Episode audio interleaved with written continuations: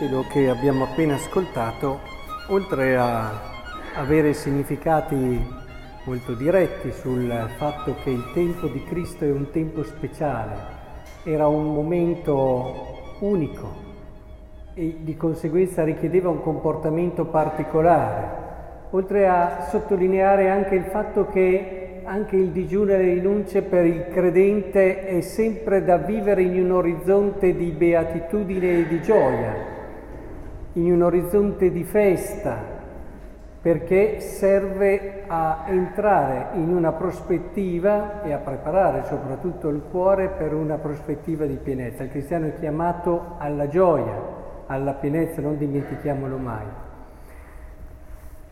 C'è in questo brano anche un'altra importante indicazione, che è il fatto che non dobbiamo guardare gli altri e semplicemente riprodurre quello che fanno. Proprio perché i motivi ve li ho già un po' anticipati, siamo in un tempo nuovo, eccetera, in questo caso.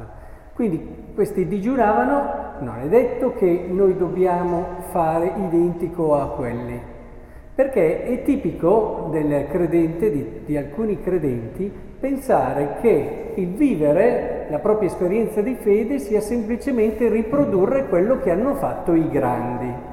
Certamente bisogna che ce lo diciamo, l'esemplarità è molto importante, cioè il conoscere, il prendere stimolo, il cercare di edificare il proprio cuore dagli esempi grandi dei santi è sicuramente una molla essenziale che a volte, ahimè, nella società di oggi abbiamo perso. E se tante giovani generazioni fanno fatica a crescere con quel tessuto di valori essenziali, è proprio perché non hanno tante volte dei modelli davanti a loro, degli esempi che li aiutino a entrare. Ne hanno altri di esempi che, ahimè, non sempre sono esempi che li fanno crescere come persona in tutta la loro integralità meglio. Ora, in questa prospettiva, oggi allora mi soffermerei con voi su questo aspetto importante del cammino spirituale, comprendere il mio percorso. Del resto anche la prima lettura che abbiamo ascoltato di Isaia dice non è questo, perché digiunare se tu non... eccetera. Dice no, non mi interessa quel digiuno lì. Vai a cercare quello che davvero può servire. Qui c'è un discorso anche qui complessivo, ma si può vedere anche qui il fatto di non riprodurre determinate cose solo perché le ha fatte quello o perché è tradizione o perché è bene farle, punto. Io devo capire il mio percorso, se no sarebbe abbastanza...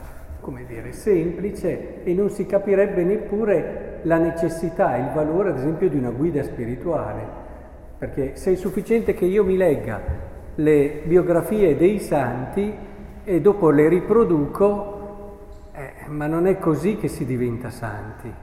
Non è guardando la vita di San Francesco e cercando di fare quello che fa lui che un padre di famiglia si santifica, assolutamente no, anzi potrebbe anche sbagliare tutto. Ora, come dicevo, il valore della guida spirituale è proprio questo: riesce a tradurti quello che è un insegnamento di fondo, che è presente anche nei santi, eccetera, però per te, e promuove il tuo percorso, la tua strada, che è unica. Perché le vie di Dio sono tante quante sono i volti, ci ha sempre insegnato la tradizione ascetica e spirituale. Ognuno ha una strada diversa sua.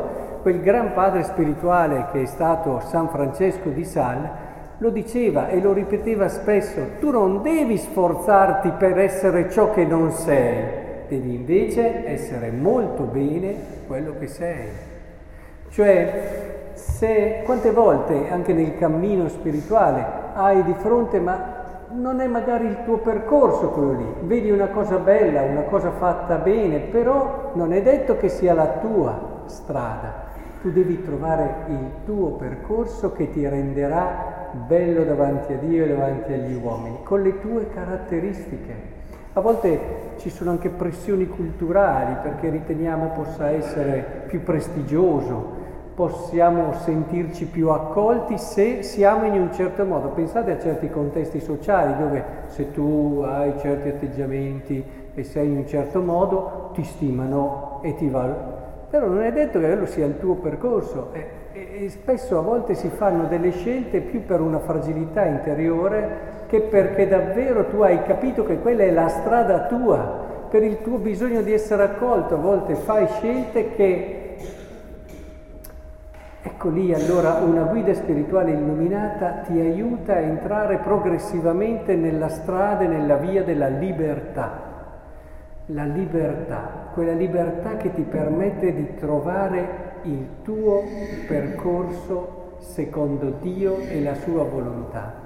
Vedete, quanti hanno ripetuto questo? Non è tanto importante essere da una parte o dall'altra, devi essere nella tua strada, che è la volontà di Dio, che è la volontà di Dio. E allora chiediamo davvero questa grazia, che il Signore ci renda appassionati per Lui, perché alla fine dobbiamo arrivare lì.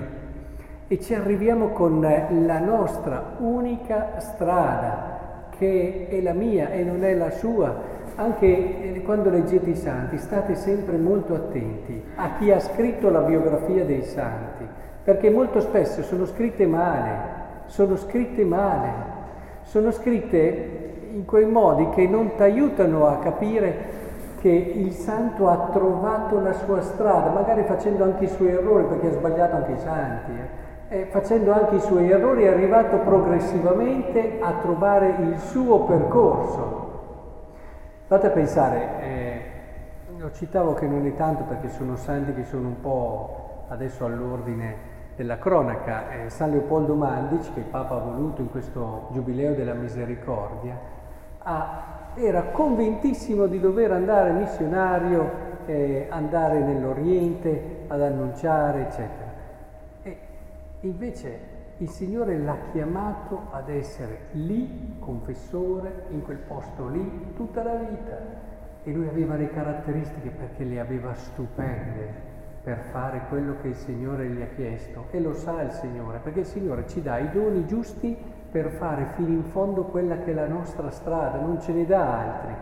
Non lasciamoci corrompere da quello che può essere a volte anche il nostro bisogno, e che bello fare quella cosa lì, che bello essere così, che no, può essere molto giusto, ma non è il tuo giusto.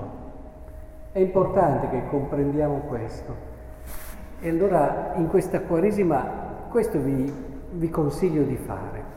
Cercate davvero, nella preghiera che mi auguro sarà abbondante, di fermarvi in silenzio a riflettere, lasciare che il Signore vi faccia sempre più comprendere la strada attraverso la quale vuole attirarvi a Lui. La vostra strada, non preoccupatevi che la gente l'approvi o non approvi, conta niente cosa dice la gente, che riceviate l'applauso, che vi dicono bravi. L'importante è che ve lo dica Dio, bravi, il resto non conta niente. E soprattutto questo vi permetterà di essere voi stessi fino in fondo, di essere voi stessi. Sentirete davvero anche il senso di pienezza e di bellezza della strada che state facendo.